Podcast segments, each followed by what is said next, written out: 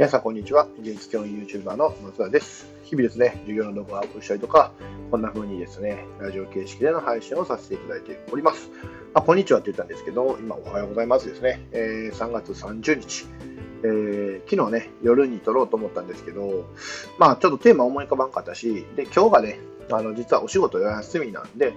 えっ、ー、と、まあ今日の予定も含めながらね、1本撮って、で、まあ今日の夜に1本撮ったらええかと思いながら、えー、ゆるーくやっています。えっと、まあね、継続の話もまたせなあかんのかなと今一瞬思っちゃったんですけど、まあ今日のテーマとしてはですね、えっと、まあ、教員になるにあたっての資質じゃないけども、えー、こっち大事だよねっていう話をしようかなと思っています。よろしくお願いします。で、えっと、何の話しようかなと思った時に、えー、まあ、もうすぐ新年度始まってですね、僕もあさってから新年度になって、まあ、どんな風にね、えー、学年の構成ができたりとか、えー、自分自身がどういう担当になるかっていうのは、まあ、全然まだ決まってないんですけど、えー、まあ、教員になるにあたって、えーまあ、大事にしたいことっていうことをお話しできたらなって思ってるんですけど、まあ、この後ですね、僕、えっ、と、お昼からは、えー、まあ、図書館か、まあ、あの、スタイル書店か、どっちか行って、ちょっとね、教育系の本を、まあ、5冊ぐらい漁って、えっ、と、漁ってに備えようかなと思って、えっ、と、Kindle でね、えっ、と、見たら結構ないんですよね。Kindle には全然なくてですね、だから、ちょっと書店の方とか、図書室かどっか、図書室、図書館行こうかななんて思ってます。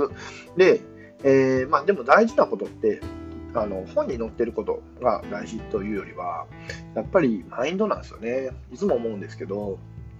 結局、えーと、対人間、まあ、これ何でもそうビジネスでもそうやと思うんですけど、対人間を相手にしてる以上、自分の人間力でしか勝負できないって最後、最終的にはね、思うんですよね。どんだけ黒板の板書が綺麗だろうが、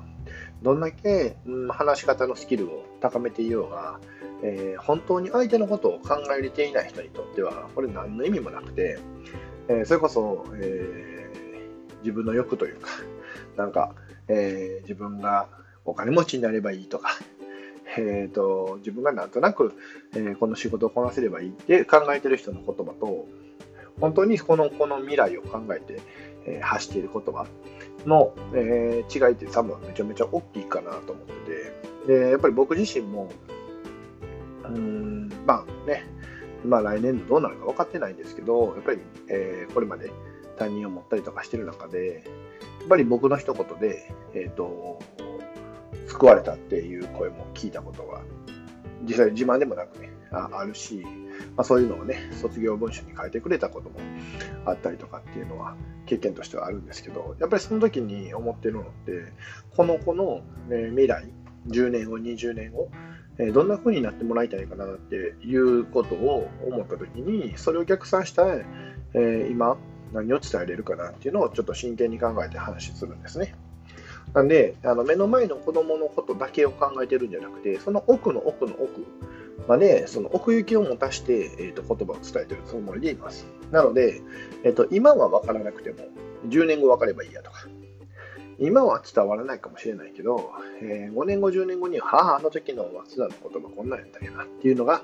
分かればいいかなって思いながら僕伝えてるんですね。で、結局、うんと最終的な言葉の重みってそこの奥行きとかその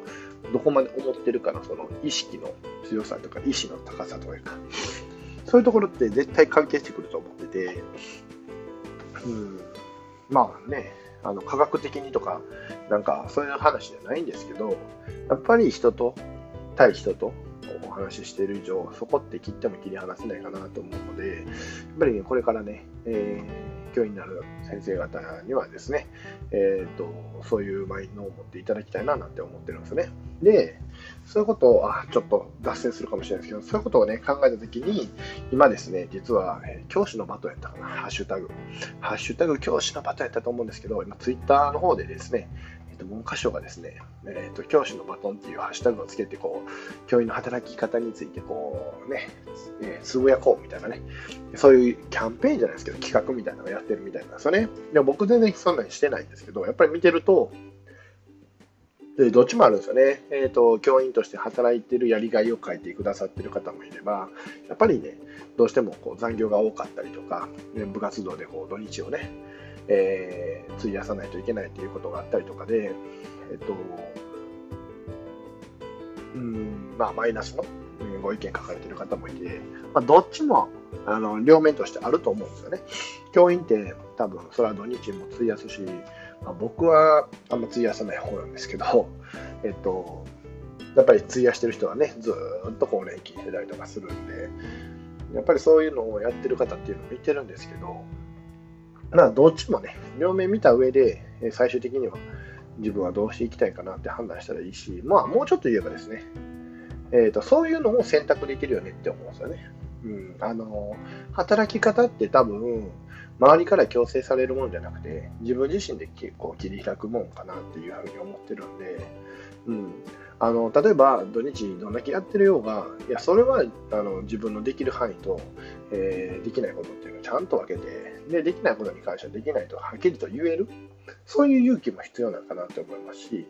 でそういう勇気をやっぱり、うん、持つことが多分これ子どもたちにとってプラスになってくるんですよね。要は、うん、部活動ってやりたい人がやればいいというものだから、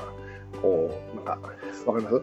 こうやりたくないのに無理やり言ってるっていうことに関しての意味もないですよ。で、あの、3年間続けることに意味もないですよ、ぶっちゃけ。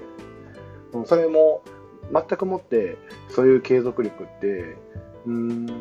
全時代的という言い方悪いかもしれないですけど、いやほんまに自分が興味あるんやったらずっと続けたらいいし、まあ、それでね、あの自分が興味持ってやるんだっていう意思を持ってるのにやめちゃうのは別やと思うんですよ。